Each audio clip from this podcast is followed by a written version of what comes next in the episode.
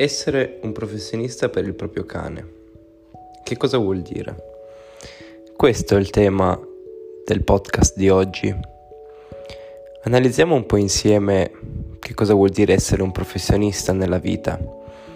Possiamo prendere in esempio lo sport. Un professionista dello sport, ad esempio Roger Federer, nel suo sport, nel tennis, è il migliore al mondo questo però non vuol dire che lui non provi a migliorarsi ogni giorno. Chiaro che eh, la sua possibilità di migliorare sarà dello 0,001% ogni giorno, essendo già un professionista. Ciò non toglie che ogni giorno si allena per migliorare questo 0,001%. Un non professionista invece che cosa fa? Beh, un non professionista nel tennis, ad esempio, sarà quello che fa la partita con gli amici una volta al mese, una volta ogni 15 giorni e lo fa solo per divertirsi, senza aver pretese. Ma quando gli si chiede sai giocare a tennis risponderà sempre di sì, senza mai andare ad analizzare quelli che possono essere gli aspetti migliorabili in quella disciplina. E per il cane è la stessa identica cosa. Per essere visti dal nostro cane dei veri professionisti, anche noi ogni giorno dobbiamo cercare di migliorare quello 0,001% nella nostra relazione insieme a lui. Chiunque abbia mai avuto cani nella propria vita, alla domanda che noi poniamo sul sai gestire un cane, ti risponderanno sicuramente di sì. Ti risponderanno ho avuto 10 cani in tutta la mia vita, ti risponderanno i miei cani li ho sempre educati o addestrati io, ti risponderanno sempre i miei cani non hanno mai avuto problemi.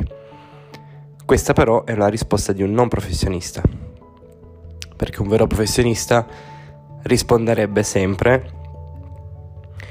ogni giorno con il mio cane cerco di migliorarmi, ogni giorno mi metto in gioco per il mio cane, ogni giorno cerco di dare il meglio al mio cane. E che cosa vuol dire questo? Vuol dire che anche noi proprietari dobbiamo diventare dei professionisti nei confronti dei nostri cani. Quindi che cosa dobbiamo fare per diventare tutto ciò? Ogni giorno dobbiamo cercare nuovi stimoli, stimoli da dare al nostro cane. Dobbiamo cercare nuove esperienze da fargli vivere. Dobbiamo cercare nuove attività da fare insieme a lui Dobbiamo fare un'introspezione e capire quelli che possono essere i nostri errori, capire quelli che possono essere le forme di stress o di disagio che il nostro cane presenta ed andare ad analizzarle, approfondirle e superarle insieme a lui.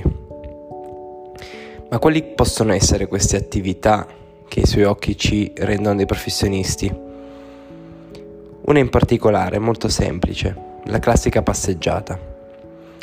Molte volte sento e vedo persone con i propri cani che quotidianamente fanno la loro passeggiata. Ma questa passeggiata cosa prevede? Prevede il solito percorso, prevede il solito schema, prevede la solita routine, senza mai pensare a quelli che sono i bisogni del cane, senza mai pensare che il nostro cane possa annoiarsi a ripetere lo stesso percorso ogni giorno senza nessuna variante. Il primo consiglio è questo. Ogni giorno, anche per la pla- semplice passeggiata, cerchiamo di variare il percorso. Cerchiamo di dare un pacchetto di esperienze diverso. Cerchiamo di dare quel qualcosa in più che potrebbe divertire il nostro cane, anche durante una semplice passeggiata.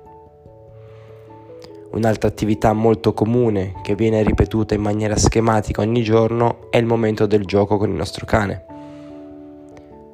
Sento tantissime persone che giocano semplicemente con una pallina, lanciando in un'unica direzione, senza condividere in maniera attiva quell'istante, ma rendendolo tutto molto passivo.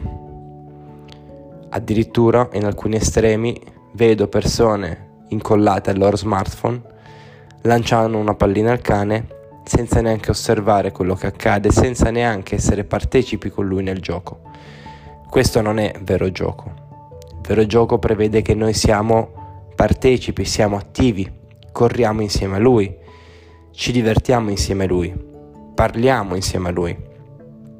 Il vero gioco deve essere composto da giochi diversi ogni giorno, ogni giorno proporre un'attività diversa, non lanciare in un'unica direzione i giochi, non lasciar correre il cane da solo. Un gioco divertente potrebbe essere lanciare un oggetto e correre insieme e fare a gara chi arriva prima, chiaramente lasciando vincere il cane, chiaramente gratificandolo per l'attività che lui sta svolgendo, ma rendendo questo un momento di estrema condivisione. Immaginate di giocare con un bambino. Con un bambino voi giocate in maniera attiva, mostrate un sorriso, gli parlate, gli proponete esperienze diverse anche nel momento ludico. La stessa cosa va fatta con il nostro cane, a prescindere che lui abbia tre mesi, a prescindere che lui abbia dieci anni.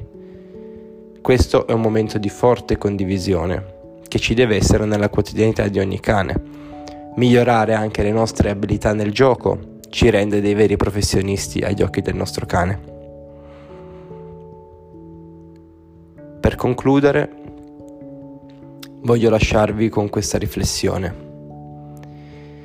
Non esistono proprietari perfetti e cani perfetti, esiste però la voglia di mettersi in gioco ogni giorno andare a migliorare quello 0,001% per poterci rendere il più possibile dei professionisti agli occhi dei nostri cani.